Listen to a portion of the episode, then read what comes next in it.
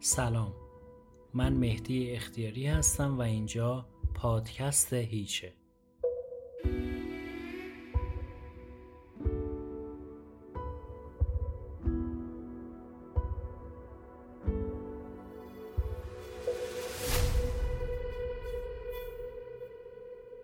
تو این فصل از پادکست می‌خوایم بریم به سراغ کتاب جامعه شناسی خودمانی. کتاب جامعه شناسی خودمانی به قلم حسن نراقی نویسنده و پژوهشگر اجتماعی که به دلیل آثار بحث برانگیزش تو حوزه جامعه شناسی غیر آکادمیک به شهرت رسید. نویسنده ای که با مطرح کردن اصطلاحی تحت عنوان جامعه شناسی خودمانی پلی بین آهاد مردم و مسائل جامعه شناسی زد. روی کردی که انتقاد جامعه شناسان بسیاری رو به دنبال داشت.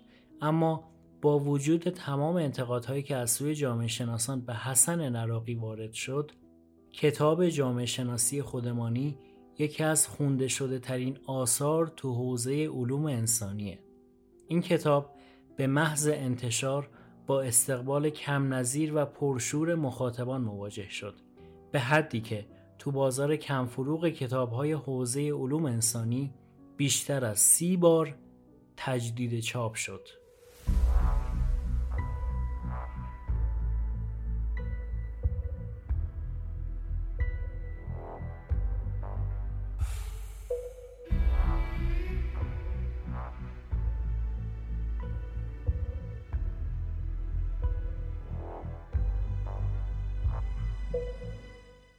فصل اول با تاریخ بیگانه ایم یکی از دردهای مملکت اینه که حتی تحصیل کرده هامون خیلی با تاریخ میونه خوبی ندارن اگه یادتون باشه تو دوره های دبیرستان هم نه تاریخ و نه معلم تاریخ معمولا جدی گرفته نمی شدن. مسخره تر از این نمیشه که یه نفر به اصطلاح مدعی یه نفر تحصیل کرده ندونه از دو یا سه نسل قبلش پدرش کیه. یادش بخیر تو زنگی آباد کرمان شبی مهمون مرد دانای بی ادعایی بودن به نام آقای اسدالله زنگی آبادی. می گفت آمار بگیرید از این جمعیتی که تو این مملکت هستن. من نمیگم از روستایی ها بی سواد ها از بی ادعاها از همین طبقه مدعی و تحصیل کرده از استادهای دانشگاه که قاعدتا باید علمدار فرهنگ این جامعه باشند تا معلمش، مهندسش، دبیرش یا آمار سرانگشتی بگیرید و ببینید چه درصدی از همین خانواده های دستچین به اصطلاح شجر نامه دارند. این رو کم نگیرید. فاجعه است. ملتی که تاریخ گذشتش رو نمی‌خونه و نمی‌دونه همه چیز رو خودش باید تجربه کنه. آیا فرصت این کار رو داره؟ آیا عمرش به این تجربه ها کفاف میده؟ ببینید آمریکایی دیویست و چند ساله وقتی از تاریخش صحبت می‌کنه با چه احترام و وقاری از اون میگه. ببینید تو مدارس عالیشون درس تاریخ از چه وزنی برخورداره و همینطور مدارس اروپایی. از این دردناکتر نمیشه که تجربه رو به قیمت گذاف به دست میاریم ولی اون رو نگه نمیداریم. یه نسل دو نسل میگذره. همه یادمون میره اون وقت دوباره روز از نو روزی از نو. آیا به نظر شما حق با میزبان من نبود؟ تو یکی از سفرهای خارجیم آشنایی خود تبعید و طبیعتا ضد نظام با حرارت می‌گفت اینا برن. گفتم بعد. گفت هر چی می‌خواد بشه از این بدتر نخواهد شد. گفتم مطمئنی؟ تنها توصیه‌ای که به این بزرگوار کردم این بود که تاریخ بخونه. گفتم یادت نره همیشه برخلاف گفته تو از هر چیزی حتی بدترش هم وجود داره.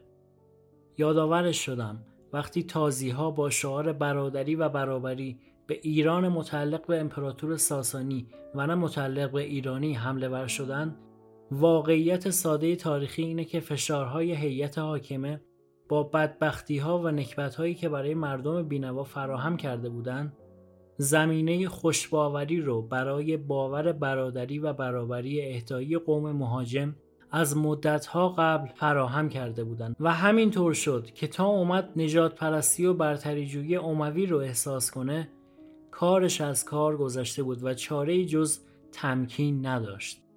اون وقت مجبور شد حدود 250 سال دست و پا بزنه تا بالاخره بتونه راههایی برای رهایی پیدا کنه.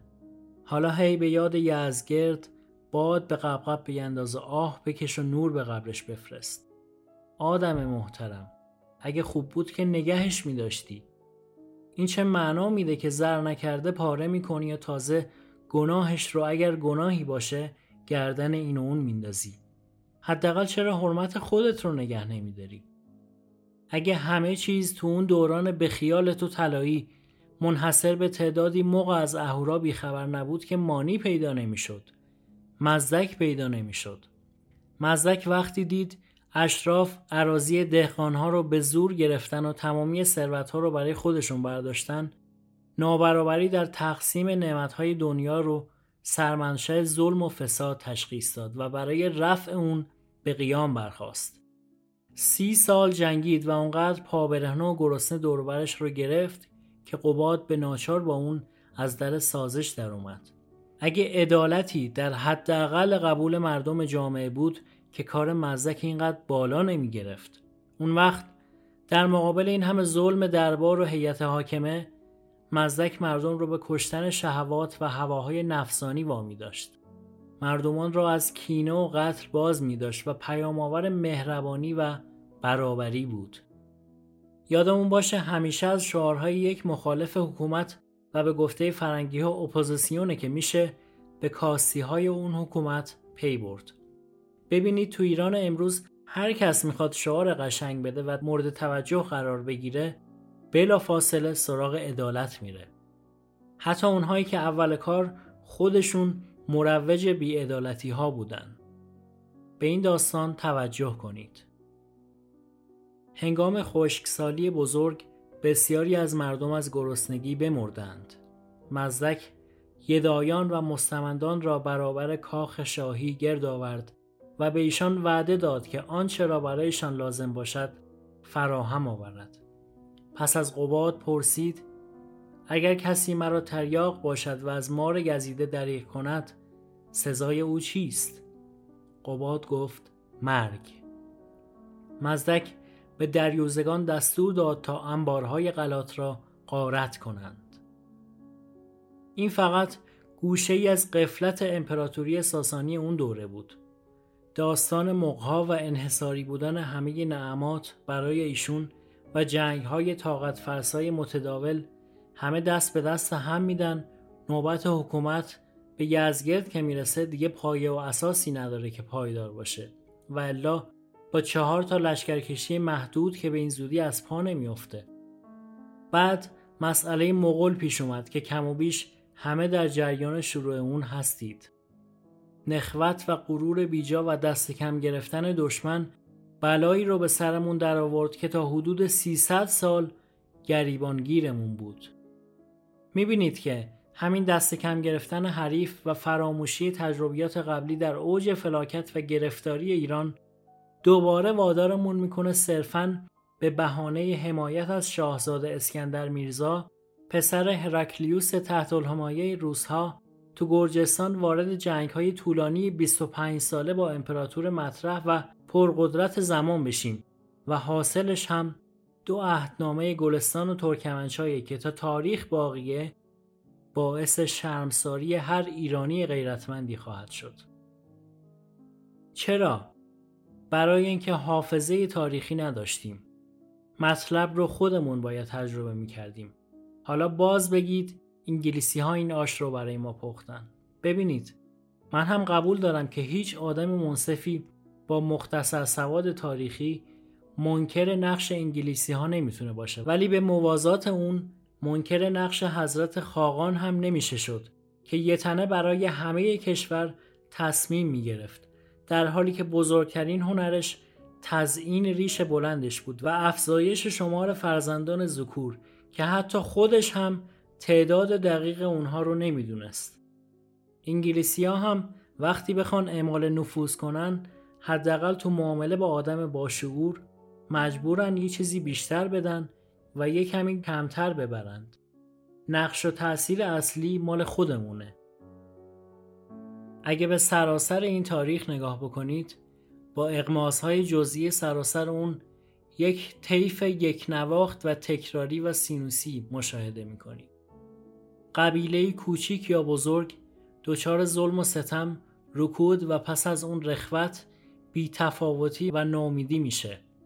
یه قوم، یه سرکرده، یه جریان، یه همسایه فرصت رو مقتنم میشمره، یورش میاره، تو دست شمشیر و در کامش زبان چرب و وعده های فریبنده ولی تو کلش جز به قارت و تاراج به هیچ چیز دیگه ای فکر نمی‌کنه.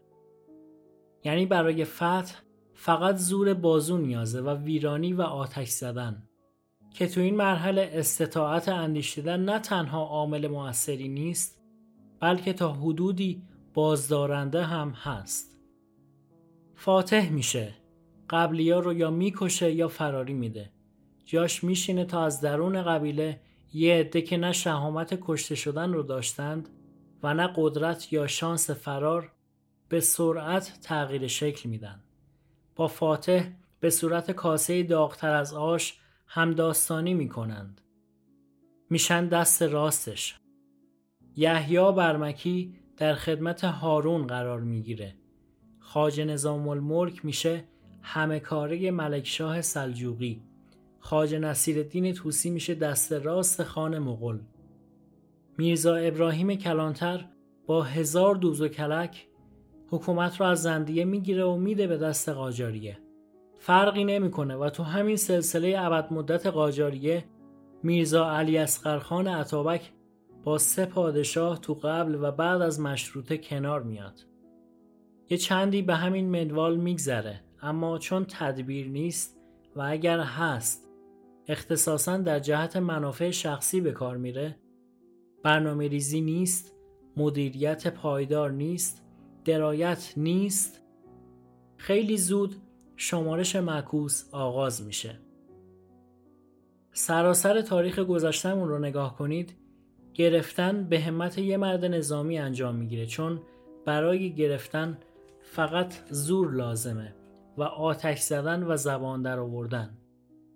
اما وقتی اوضاع آروم شد می‌بینید که دیگه حتی نادرشاهی که برای ایرانی سرفکنده بعد از صفویه این چنین اعتباری رو فراهم کرده بود قادر به ادامه کار نیست چون تمرین سازندگی نکرده. آمادگی و سواد لازم رو برای کار نداره. بنابراین همون رویه نظامی رو اونقدر ادامه میده که مردم برای تأمین مالیات مجبور میشن دخترانشون رو به ترکمنها بفروشند و وقتی دیگه به جون اومدن باز شروع میشه. روز از نو روزی از نو. تا سر به جنبونی یه مقطع دیگه از رویدادهای تکراری تاریخ شکل گرفته. به هر حال به این نتیجه می‌رسیم که اگه نخواهیم همه چیز رو دوباره و چند باره تجربه کنیم باید تاریخ رو جدیتر بگیریم. که باور دارم بدون شناخت دیروز هرگز قادر نخواهیم بود امروز و فردای بهتری برای خودمون بسازیم.